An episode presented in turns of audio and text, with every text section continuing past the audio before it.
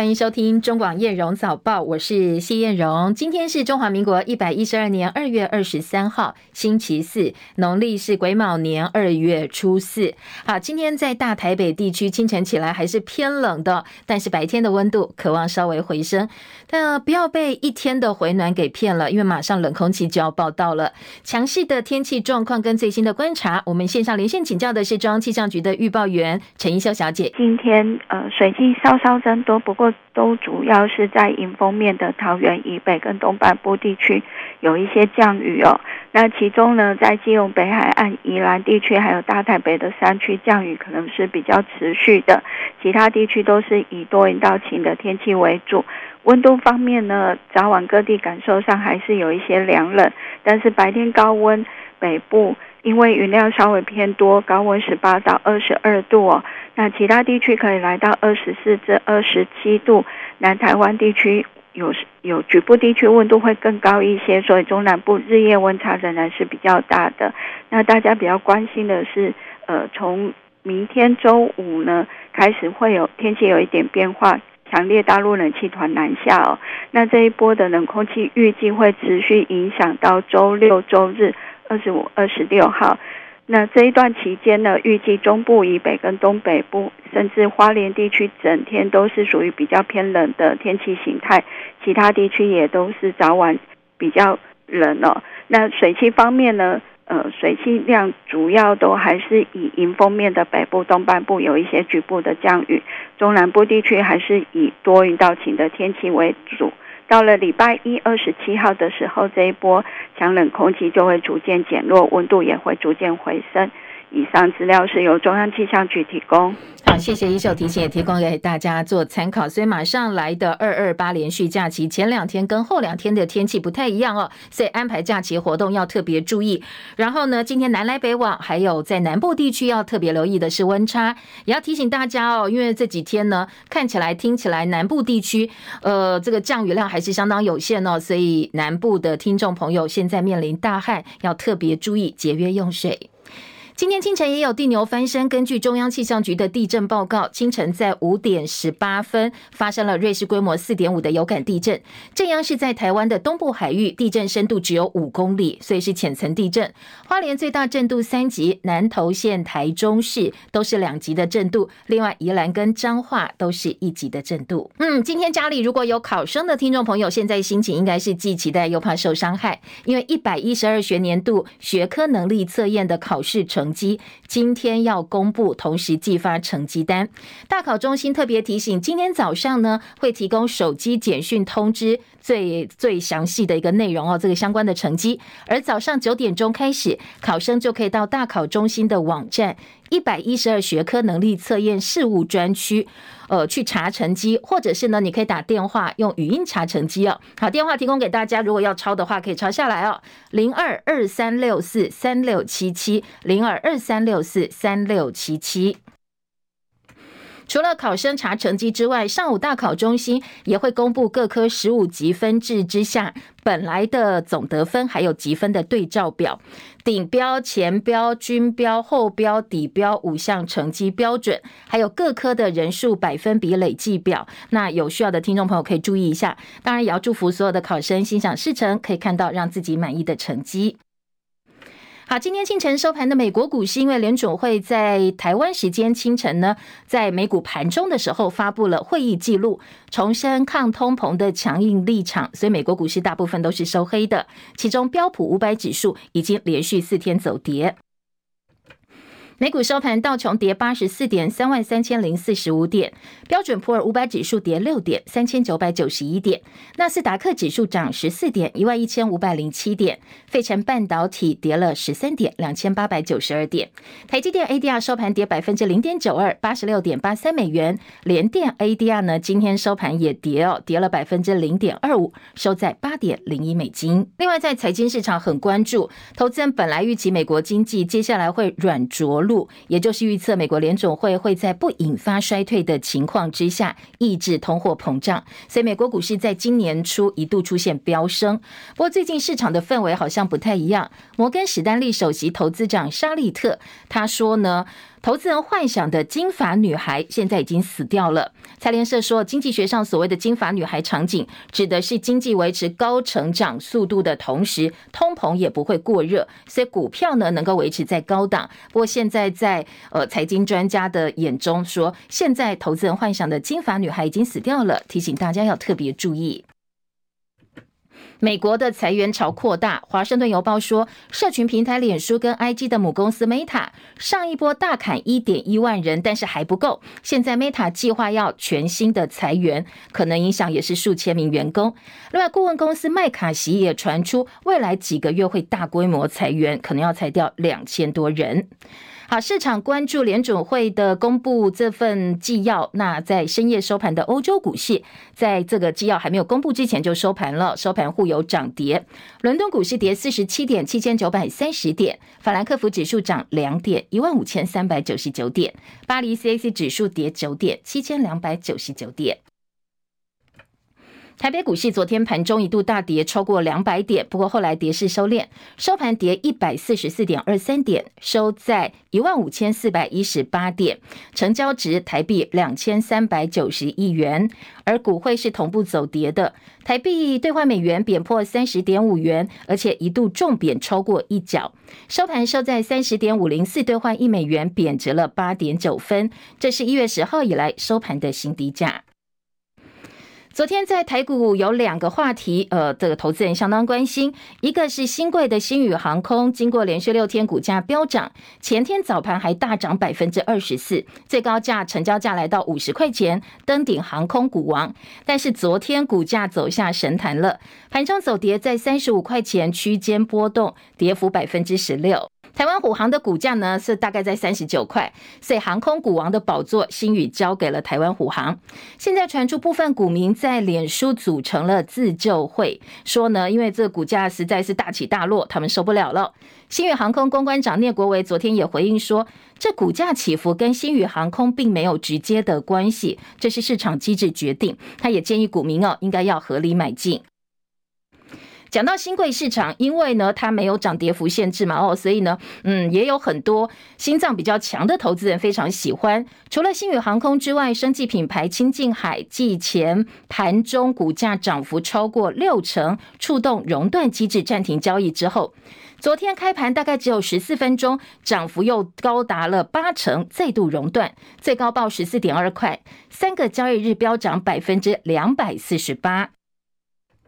所以这清境海其实比新宇更狂哦，它是今年新贵最狂的股票，完全不怕金管会已经祭出了线上监视。那很多 PPT 呃 PTT 上的这些网友看到清境海竟然比新宇还要强，开始讨论了，到底强在哪里？说这一家公司产品到底好不好用？有非常非常多的热议跟讨论，包括洗衣精啦、洗碗精等等都有拥护者。那投资人的看法呢，则是比较趋向市场的观察哦，建议大家说，嗯。其实不管是哪一只个股，如果你想要投资新贵的话，当然高报酬是高风险，所以投资人要特别留意哦这个风险的问题。今年亚太经济合作会议 APEC 是美国主办，计划在二月十四号到二十八号，五月十四号到二十六号，还有七月二十九号到八月二十一号要办三场资深的官员会议。重头戏经济领袖会议则是十一月十二号当周在美国加州旧金山登场。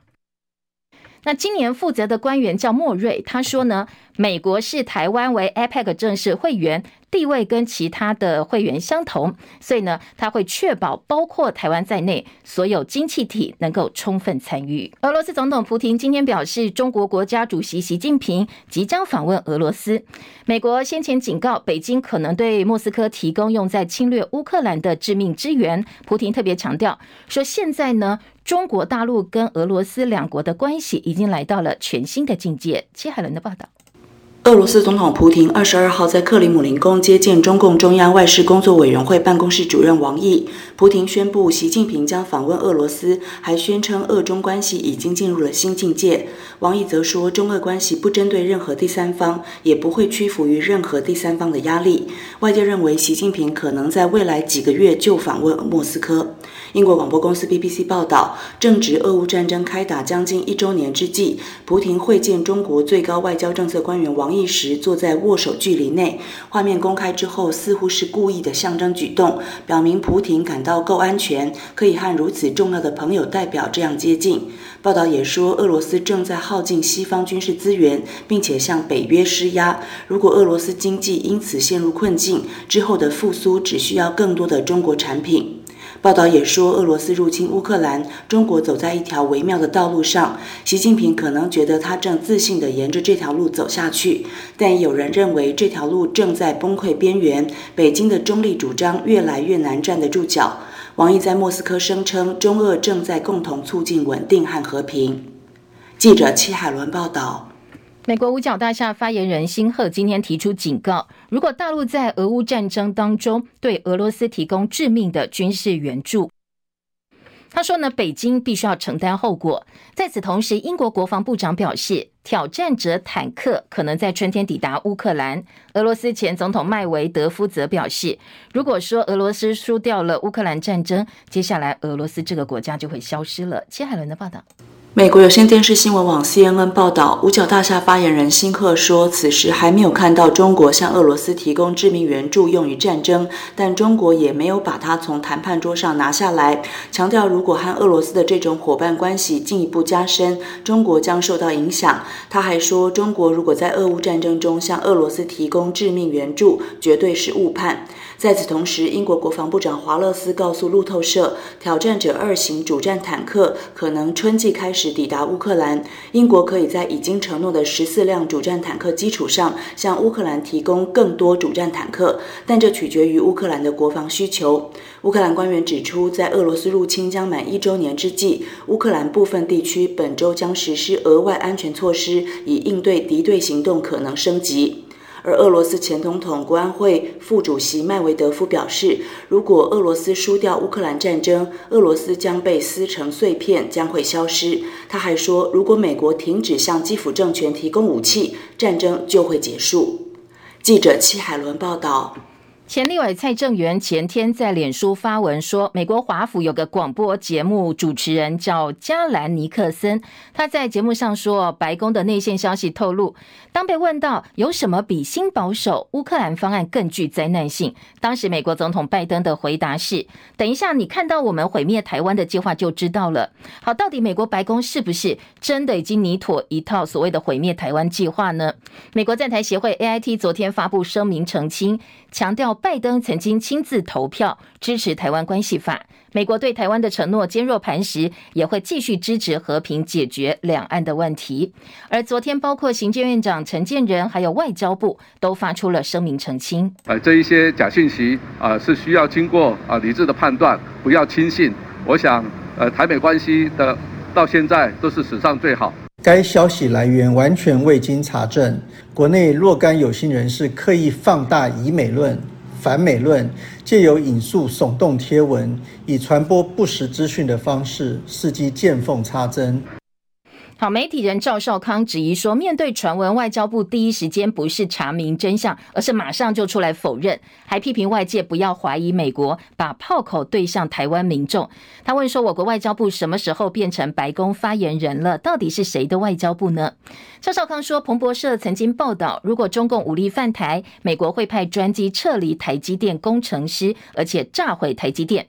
很多迹象都显示，美国把台湾当作对抗中国大陆的棋子。完全不在乎台湾人民的生存跟安全，民众想问清楚，还被民进党政府打成以美反美。他说呢，外交部长吴钊燮跟国安会秘书长顾立雄正在美国华盛顿的 AIT 总部，应该当面问美方消息是否真实。如果是真的话，就应该严正抗议；如果是假的，也应该要正式出面说明哦，而不是把所有的问题都推向所谓的以美跟反美。副总统兼民进党主席赖清德获得党内支持，角逐二零二四总统大选。民进党中常会昨天通过二零二四总统立委初选的提名时程。总统初选预计三月十三号到三月十七号进行领表登记，四月六号到四月十号执行总统初选民调。四月十二号的中执会就会正式公告总统的提名名单。反观蓝营现在还在未定之天，外传国民党有所谓的大局条款，要排除现任议员选立委。另外也传出国民党会直接征召新北市长侯友宜去参选总统。对此，昨天国民党党主席朱立伦说，他不容许这些谣言影响民进党呃国民党的团结。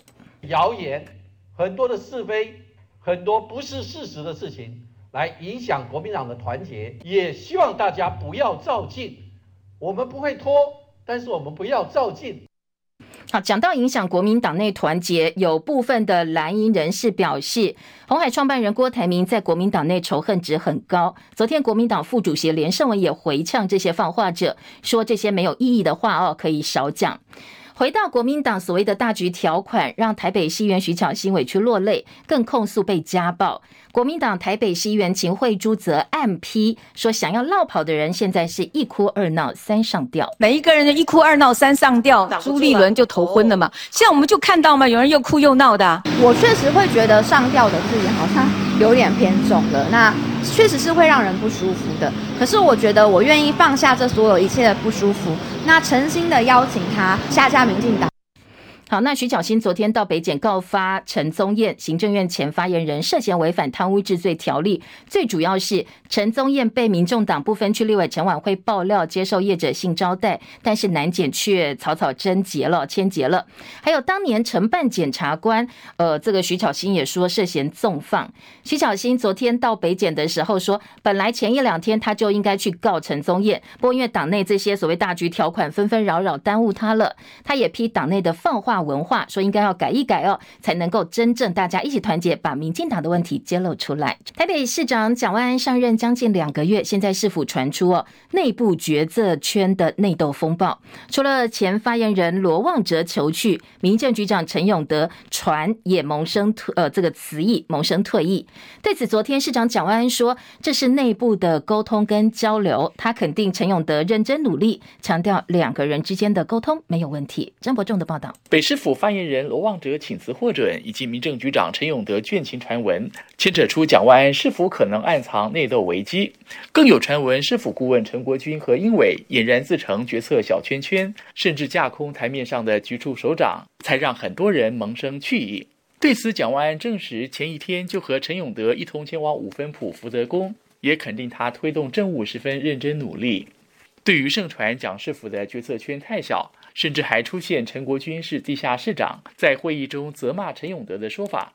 蒋万安则回应表示：“其实我们团队大家都会把自己的意见提出来，彼此的沟通交流啊，我觉得大家可以充分的讨论，才可以让很多的政策能够真正符合市民的需求，让民众有感。我想这个就是我们整个团队大家通力合作，一起努力。”至于蒋万安竞选市长期间抛出每年补助私立幼儿园学费五万元的政见，因为中央国教署规划让私幼补助退场，以免和公共化政策抵触。因而会让蒋万安的教育政见跳票。蒋万安则强调，市府会持续和中央沟通，也希望中央能重新审视北市府的方案，可以顾及到地方的差异性，真正能够达到减轻年轻爸妈的负担。中广记者张伯仲台北报道。要资深的无党籍台北市议员陈政忠，他直接点名说，北市府现在问题出在市府顾问陈国军的身上。传闻说，陈国军在市政会议当中飙骂陈永德，还有截图显示，陈国军在赖上询问王秋冬关于第二殡仪馆冰柜不够的事，语气非常强硬。陈政忠痛批哦，他当议员当了这么多年，从来没有看过握有极大权力而且还很嚣张的市府顾问，没所谓的组织伦理，竟然会在市府会议上。指责局长还要掌握市府对外的发言状况。他说，陈国军对待官员的做法，就好像外界形容现在是台北市府的地下市长。他提醒蒋万安必须要审慎处理。今天部分媒体形容，现在蒋万安呢是面临所谓的权力危机。鸡蛋的供需紧绷，价格昂贵，抢购鸡蛋变成民众每天生活的日常。继红海创办人郭台铭在脸书发文批评政府无力解决蛋荒之后，昨天呢，有很多的蓝营民代说，这个陈吉仲真的要负责哦。那我会主委陈吉仲，而行政院长陈建仁则说，现在蛋荒问题已经寻求多种管道解决，他也开出支票，三月初就可以缓解。从四月一日继续呃减免百分之五的这一个玉米税。啊，到呃六月底，而且我们也要加强这一个啊禽流感的防范，啊改善这个鸡舍的设备，啊避免禽流感的感染。啊，更重要的呢，我们也加强这一个啊国外的鸡蛋的进口，给加工业者啊能够有足够的原料。所以我们会从各个方面啊来达到这一个鸡蛋啊在市场上的供需的均衡。啊，这个现象呢，到三月初啊就会有所缓解。好，真的会缓解吗？哦，昨天农委会主委陈吉仲说，现在国内蛋荒是因为禽流感冲击。种鸡进口受阻，而郭台铭说是农委会过度干预蛋价，所以蛋农减产变成了恶性循环。养鸡协会表示，各国都在抢鸡，去年确实有四万只的种鸡延后抵达台湾，要到今年二月底才会补齐。加上真的压抑蛋价哦，影响了部分蛋农的生产意愿，这些确实都是原因。另外一方面，金农也认为农委会评估的情势不够精准，因为种鸡到养成蛋鸡生蛋，你至少要一年的时间，所以包。括行政院跟农委会主委陈吉仲说，三月鸡蛋的产量就会恢复了，这个说法恐怕是太乐观了。而国内到底有没有缺蛋，也有两种不同的论战。体律艺人炎亚纶就说：“呃，他天天都吃一颗蛋呐，哪里有少呢？他也买得到哦。”质疑是有人刻意带风向说缺蛋，不过也有人质疑说，鸡蛋供应量减少可能是有囤积的问题。网友怒批：“如果蛋农有蛋，市场没蛋，那蛋到底在哪里？”农委会的副主委杜文贞昨天面对媒体问说：“到底有没有缺蛋，有没有囤积？”他的说法是。鸡蛋是有保鲜期的，也没有办法久放，所以他认为应该没有囤积的状况。至于在呃缺蛋的部分呢，当然如果高价蛋是买得到的，但是如果是一般民众想要的平价鸡蛋，现在市场的量确实是减少了。好，另外在球场的话题部分呢，新竹市政府昨天开了第一次棒球工厂棒球场的工程体检会议，为了让委员们认识棒球场，大家都到球场里面去看。结果体检团发现，先前挖出砖块跟废电线的两个坑洞。最近新竹并没有下大雨，但是竟然积水了，所以可见棒球场的排水缺失真的相关严重，相当严重。所以市府说，如果接下来真的找到违法情节的话，一定会依法办理。彭清仁的报道。新竹市长高鸿安上任近两个月，市府就成立棒球场体检委员会，并在二十二号召开首次会议，会前也特别到新竹棒球场会勘。市府发布新闻稿指出，体检委员团经过外野草皮，发现先前场地勘验挖掘出废弃电线和砖块的两处坑洞，竟在久旱不雨的情况下积水全满。体检委员团对球场基本排水功能都丧失，感到不可思议。市府指出，前市府曾在去年的五月、十二月进行三次排水测试，发现球场红土区及左中右外野草皮都有积水问题。等同整个场地可能都需要做排水改善工程，如此重大缺失，前市府却宣称棒球场全数已经改善完成。对于排水问题，后续仍待体检会调查，研议处置方式。市长高虹安在委员会中表示，市府团队努力让球场公共工程改善回复，发挥该有的价值和效用。未来秉持专业，协助球场尽速厘清争议，回归正常的运作。中广记者彭清仁在新竹报道。不止新竹有大秘宝，因为时代力量立委陈椒华昨天说，台南环保局花了四百多万整地填埋焚化炉底渣，新建学甲垒球场，完工多年，但是从来没有启用。薄薄的红土层，地下有碎玻璃、碎瓷砖等等废弃物，说这是新竹棒球场的翻版。可以说呢，台南也有大秘宝，所以他说应该这个部分要要彻底调查清楚，到底里头有没有其他的弊案在里头。诈骗事件层出不穷，歹徒犯案手法也不断更新。中网公司最近接到很多起民众被诈骗陈情，说有不肖分子呢假冒我们的主持人哦，包括陈文茜啦，或者是夏玉芬、吴淡如等人，说呢叫民众叫我们的听众去加入存股社团跟群组，或是盗用名人照片办脸书诈骗各资跟钱财，吸引受害人加入。中网特别提醒大家哦，一定要小心查证。中广流行网的主持人陈文茜跟吴淡如，中广公司特别强调，绝对不会创立所谓的存股社团，或者是办炒股课程，甚至要求民众加赖群组去买股票。如果是在网络脸书上看到，以赞助文章显示，而且有点击加入、了解详情等等文字，很高的几率这是仿冒，一定一定不要受骗。同时呢，建议大家一起检举、删除跟封锁。那我们已经把状况回报给一六五反诈骗专线，持续跟警方保持联系。再次提醒民众，千万千万不要轻信这些诈骗的手法。好，这些人用陈文茜脸书的大头贴，甚至假冒资深媒体人赵少康前往探视照片，说：“哎，欢迎大家加入存股社团哦。”这些通通都是骗你的，都是诈骗手法哦！提醒大家特别注意。中广早报新闻。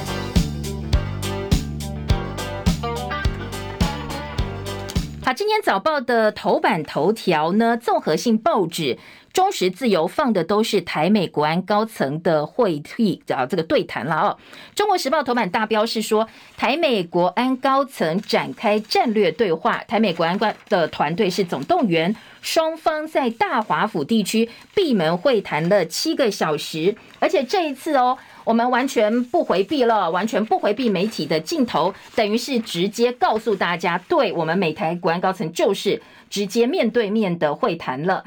那国安层级跟美中高层的会谈层级是相当的，但是到底谈些什么呢？总统府跟我们的外交部都说这方这内容不方便对外公开。而自由时报今天的头版头则是强调，这是台美断交之后，我们的外交部长首度进入大华府，吴钊燮、顾立雄主谈七个小时，美国限制台湾五黑名单访问，现在看起来是解禁了。好，两个报纸都用非常显著的标题以及内文做了相关的报道。另外的头版焦点呢，今天呃，联合报的头版关心的则是。在微风九十万客户的个资被害，放在骇客论坛去卖，哦，非常大拉拉，很嚣张哦。个资联防通报启动 IP，后来发现不在台湾。好，维丰集团的资料库被骇客入侵，九十万会员的各资发票订单跟供应商的资料，竟然通通被。骇客呢，放到骇客论坛上去卖。微风说，确实先前他们接到了勒索信，已经报警了。内部治安团队也完成软体跟作业系统安全更新。不过，可能外泄的外资现在已经泄泄露出去，所以呢，只能够提醒会员赶快去改密码，保障大家的安全。因为对零售业来讲，这些会员或者消费者资料绝对是非常重要的。那你现在外泄，对于微风来讲，商誉是重大打击。而且，如果有消费者对百万的百货公司资安产生疑虑，以后恐怕你叫他留一些会员资料，他就不愿意留或留假的。那你要做一些行销啦，呃，精准行销变得就更加困难了。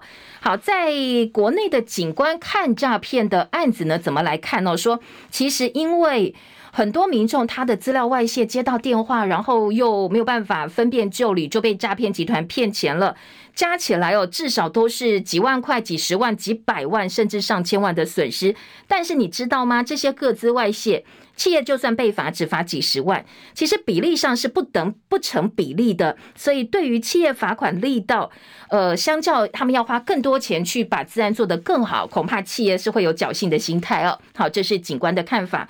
当然，另外一个部分，这些骇客要怎么来究责，或者是所谓诈骗集团怎么究责，就是另外一个讨论的重点了。财经报纸今天的头版头条，两家财经报，工商经济放的都是昨天主计总处再下修今年的经济成长率。好，今年经济成长率下修，GDP 拼保二，CPI 冲破二，这个是今天经济日报的头版标题。而工商时报呢，今天放的则是说。今年的 GDP 成长率恐怕会写下八年来新低。好，这是昨天主计总数公布最新预测，全球景气降温的影响之下，今年出口成长率调降到百分之负的五点八四。八年来最大减幅，而民间投资也出现近六年首度的负成长。当然，这些因素林林总总之下呢，今年的经济成长率下修到百分之二点一二，写下近八年来新低。那在主计长的看法，他说：“呃，预测了第二季开始经济应该就会回温了。”好，这是财经报纸今天的重点。再来扫描一下，今天在其他综合性报纸头版还有哪些比较重要的新闻被提版到头版呢？嗯，今天在中时头版下半版面跟联合报头版下半版面放的都是俄罗斯跟中国大陆最新的高层接触。那联合报说，普丁会王毅期待习近平到访。而在呃，另外呢，下的标题则是跟拜登较劲，普丁会王毅邀请习近平访问俄罗斯，而且王毅特别强调，俄罗斯跟中国的关系绝对不会受到第三方压力影响。那预测。呃，俄罗斯总统普亭跟大陆的习近平见面时间点应该是落在四月或者是五月初，呃，这个普习会就要登场了。当然，大家如果呃还没有忘记的话，昨天前天大家讨论的是美国总统拜登就突然跑跑跑去访问乌克兰哦，所以很多人说，哎，这是不是有点在别苗头，在较劲儿的味道哦？好，这是今天呃综合性报纸头版另外一个新闻焦点。中时头版还有行政院拍板补助国保保费百分之五十，估计两百六十八万人受惠。不过教育团体说，你就是不照顾我们这些呃公教，因为呢你在疫后特别条例独独漏掉了公教退抚基金，说这个公教退抚基金存在缺口，一直被忽视。政府怎么说服公教人员相信说政府会按照每年精算结果拨补？过去年金改革都先找军公教去开刀，特别是公教人员。现在呢有钱了也不去补这公教人员的缺口，所以他们很生气。好，这是中国时报头版另外一个焦点。那自由时报今天头版中间版面放的是民进党总统人选，四月十二号就会公告，中常会通过初选时程，立委五月十七号会提名。还有自由经济都有另外一个重点，说我们要拼。光光哦，所以现在呢，开出了条件，说呃，这个来台湾自由行，我们要送五十万名这个旅客五千块钱的消费金，希望扩大吸引观光客，经费五十三亿元。这五十万人来台自由行的话，每人除了可以拿到五千块消费金，如果是旅行社一团也可以补助一到两万块。另外呢，如果说呃旅馆业者、旅宿业者对房屋跟清洁人员雇用奖助金，我们也可以去补助，每个月每个人五千块，最长可以发一年的时间。旅宿如果你增加这些房屋的话，每个人可以补助五千块。这是自由时报跟今天的财经报纸，在呃工商时报、经济日报都可以看得到，要全力来拼观光。好，这是今天早报在头版的几个重要的头版头条新闻焦点。我们等一下要提供给大家详细的报道以及其他的分析。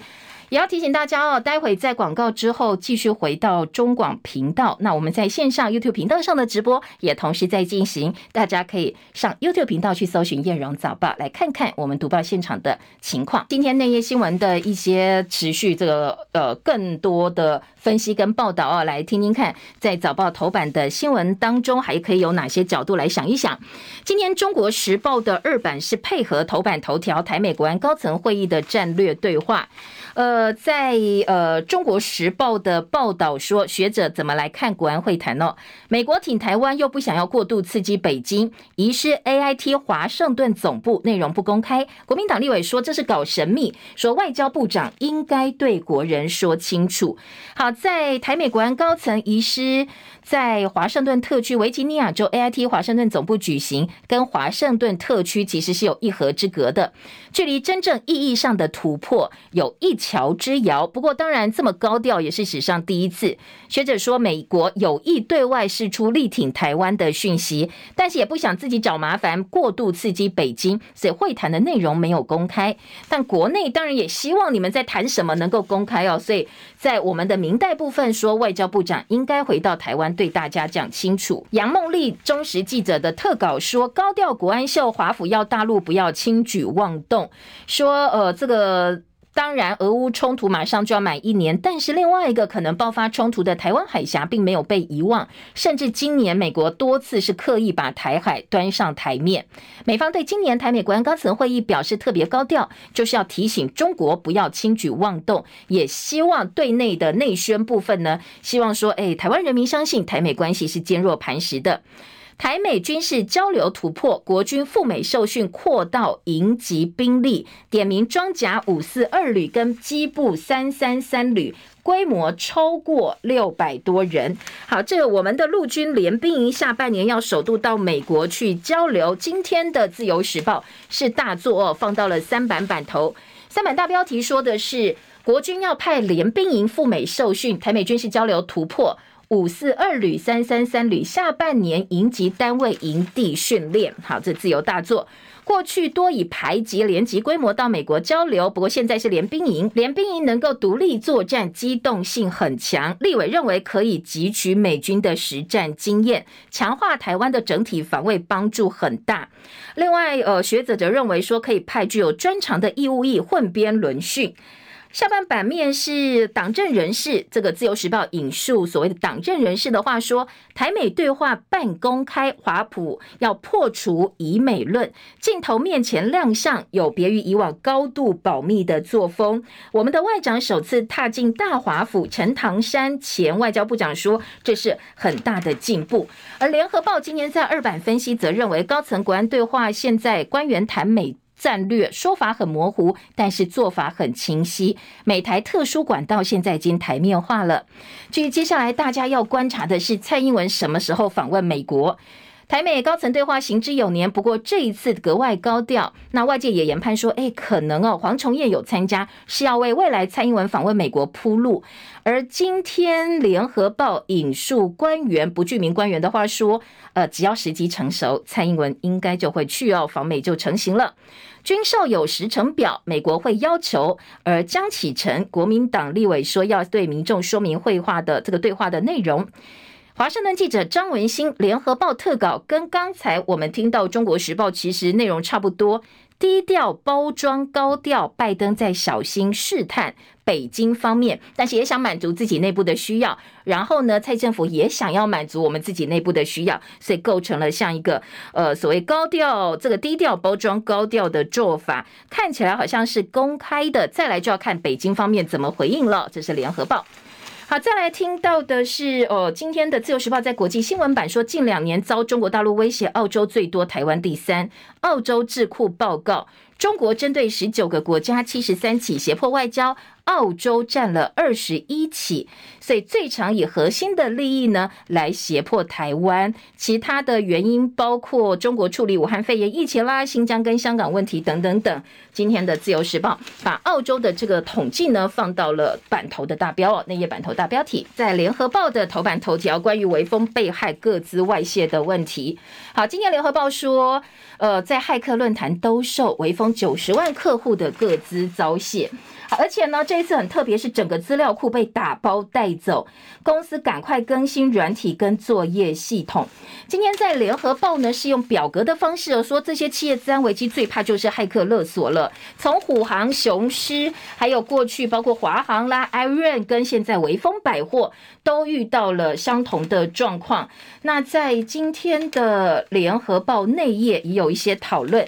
今天经济日报跟联合报都做整个版面。联合报说，资安连环报，我们的数位部花了那么多钱成立，现在只会见检这一招。欧洲规定企业保护个资最高可以罚两千万欧元，但是反观我们台湾的相关的规定还在漫漫长路，只能看下一个是谁受害谁倒霉了。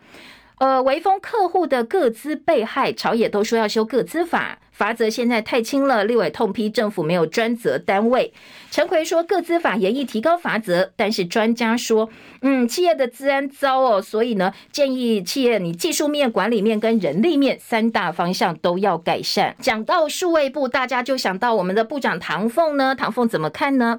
好，联合报有唐凤的说法哦，他说呢，除了各资通报机制修得要更完善，数位部已经开始启动修改资安法来纳入这个纳管机制。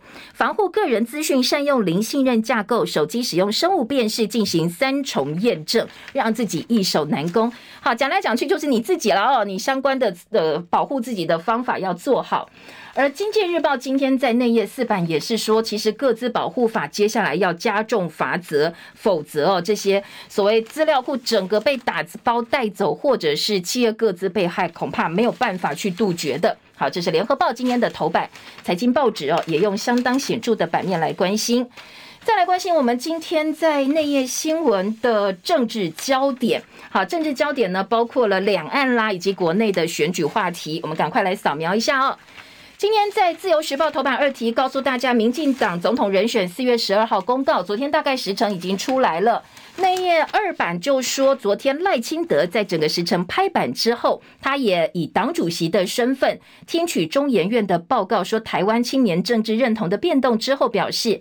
台湾人的民主政治跟生活方式是年轻人支持民进党很重要的原因，所以接下来他会以找回年轻人对民进党认同，以和平作为不同世代的对话基础来着手，而且承诺青年、老人跟弱势需要更多政策性的一个照顾。好，自由时报今天给赖清德一样二版相当重要版面的标题位置。嗯，再来听听看蓝营哦，今天的联合报在四版说蓝营提十成，但是呢，呃，绿营。提出了十成，绿呃蓝营方面说我们不会造进。好，前半段新闻也有听到朱立伦的说法，朱立伦特别强调说不造进，那我们会按照自己的一个步调，而且现在外传说会征召侯友谊，这个朱立伦也没有承认。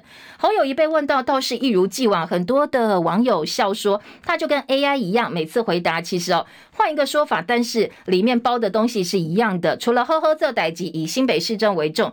昨天说法是，呃，大家说，诶，国民党要征召你哦，你有什么样的看法呢？他说，我盼明天比今天更好。好，今天的标题就是希望明天比今天更好。联合报今天在四版还有这个呃绿营总统人选呢相关的时程，说他们决定的速度比发现金还要快，最快三月底定。这是联合报的标题。联合报今天在呃四版要闻版下面说，疫苗案没有提纠正，监察院炮声隆隆的，被质疑没有办法向社会交代。主查的监委说，怎么写外界都会有意见。好，经过二十个月的调查，监察院疫苗采购与整备案的调查报告。全案呢，在去年底就提出来了，一波三折，后来还因为争议撤案。最后，请卫福部行政院检讨改进，因为没有提出纠正，没有对对象提出纠正，所以大家其实不是很满意。联合报记者蔡靖宇说：“调查雷大雨小，遇到陈奎就转弯吗？”好说，因为马英九跟蔡系、蔡英文派系的监委人数势均力敌，所以只要牵涉到政治的案子，几乎都是一边赞成一边反对。那现在第六届监委意识跟以前这样一个一半一半的情况已经不一样，大家都已经。趋于一致了。不过，也因为趋于一致，所以呢，这个疫苗案的结果。出现了不同看法，大家就格外关注了。那今天联合报重点就放在说，好里头哦，因为扯到了陈建仁，所以呢，陈建仁一旦跟这个案子有关系，那监察院的调查报告法夹弯转回了不纠正卫福部，外界说，那你这个到底公信力在哪里？政府有没有挡疫苗？有有没有弊端？你通通交代不清楚，而且监察院还背书诶，所以今天的联合报对此开始了质疑哦，在内页的政治新闻版。面好，再来在呃《自由时报》跟《联合报》都还有报道的是市府台北市府的陈国军顾问说，好像地下市长一样高层内斗浮现，但是蒋万安特别强调没有，我们都有充分沟通。外传这个市府顾问跟地下市长一样，不但什么都要管，而且态度不是很好。好说这个才会让这么多的人本来。接受蒋万安延揽，想要好好做事情，但是现在都萌生退役了。好，说有跳船潮，可能后面呢，如果你放任陈国军这个样子的话，后面还会有人要跳船。联合报今天的政治版全台焦点版说，基隆护海公投重推，谢国梁说他打算核准。民间团体立委批林右昌跟中央技术性的拖延，提案人说这个是地方自治，是这样换原案补正就好。台中市长卢秀燕叫中央不要为了发电浪费水。他昨天视察石冈坝，担心造成中部的缺水。水利署说，在五月底之前供水都会正常哦，所以不必担心。好，联旺报今天的头版头说，国台办邀工商团体访大陆支持台企上市，而联合报说，国台办昨天也特别强调，只要支持呃坚持九二共识。两会就可以复谈了。海基会说，事务性的议题处理无涉政治。学者认为，双方可能还需要更多的互信。两岸什么时候恢复旅游呢？陆客什么时候来？我们什么时候开开心心的去玩？好，这个可能呢，对方的诚意都还需要再做观察。嗯，财经报纸《工商时报》说，欧盟碳权价格每公吨首破一百欧元。再来，明年的基本工资调幅可能会冲百分之三。《经济日报》说，月薪上看两万七千两百五十块钱。劳动部会在第三季讨论。如果制造业回温，通膨走高，可能会拉高调升的幅度。工商界说，呃，这个挡也挡不住哦。好，这是今天财经报纸另外讨论基本工资调涨的问题。嗯、再来听听看那页新闻。今天在陈建仁说蛋价的问题，哎，联合报是放在了生活版面的六版大标题哦。农委会说，我们接下来规划以后特别预算补助。这些禽舍的改建，就是家禽的他们的这个房子的改建，另外还会加强调度进口饲料减税延长，说三月初应该蛋缺货的问题，蛋荒就可以解决了。不过联合报也吐槽说，多次跳票。多次保证都已经跳票了，蓝英说你陈吉仲就应该下台，不是道歉说消费者你跑一两家超市没买到很抱歉就可以了，你根本没有办法解决问题啊，所以蓝英说你就应该下台了。另外，健保药价调整八十八项缺药不砍价，这是健保健保署砍健保药价，本土药厂首当其冲。现在已经很多老药还有一些慢性病药缺药问题很严重，担心说你价格又在砍，这些根本就不提供了怎么办？所以昨天呢，呃，石崇良哦，他特别表示，健保署的署长说，我们针对八十八项缺药的品相，现在他是不会被砍价的。昨天新冠肺炎新增一万六千一百四十五例的本土个案，跟上周同一天相比，减少百分之十七点二，连续十九天下降。指挥中心说，呃，大家等到下礼拜一，应该就会看跌破万例了。而疫情趋缓，但是死亡个案还是蛮多的。昨天有六十四例的死亡个案，所以学者说，其实我们统计，嗯，全国将近六成五十岁以上民众，过半是没打新冠疫苗的，他们本来就是高风险族群。还有近六成长者是半年内没有打，可能以前打，但是过期又没有再打了。好，这个是在我们的疫情部分。还有缺蛋，今天《中国时报》的重点说，业者打脸陈奎，认为三月初不会缓解。核二厂的二号机除役，卢秀燕担心用水补电恐怕会失衡。你不能够电够了，但是我们水没够也是不行的。那联合报说，教学评鉴不佳，私校减少年终，教育团体批扭曲，以课为尊。降要求讨好学生，教育部回避监督，希望监察院能够调查。好，很多私校把招生绩效加在老师的身上，如果注册率没有达七成，年终奖金就降为零。那现在甚至哦说，把学生给老师的教学评鉴也列为发年终奖金的评鉴标准，如果你没有达分，就要减发半个月。所以呢，今天的联合报说，教育团体说这个是不应该，监察院要来查一查哦，这样做到底可不可以？学费冻涨，省钱还要找老师开刀。私校老师除了本俸之外，呃，研究费跟年终都是有调整弹性，所以很多学校就从这里下手了。另外还提醒说，很难符合学术引注规范，叫 ChatGPT 写论文，小心你抄袭了自己还不知道哦，最后就被抓到了。嗯，今天中国时报提醒。口罩戴紧紧，疫后一到三岁孩童不肯说话增加三成，减少出门没有玩伴，学习互动效果就不好。治疗师说，你要把握黄金时期哦。那这个疫后，因为之前嘛，大家都戴口罩，所以有语言治疗师发现。这个阶段一到三岁孩子呢，他们又很少出门，没有学习对象。那出门看到大家都把口罩戴起来，也没有办法去观察大家的嘴型。所以疫后一到三岁的孩童不肯说话、不肯说话的人大幅增加了三成左右。可能这个部分家长要特别注意语言迟缓的问题哦。我们时间到了，谢谢大家收看收听，也祝福您今天美好顺心。留意明天要变天哦。好，叶荣早报明天早上七点钟跟大家再会，拜拜喽。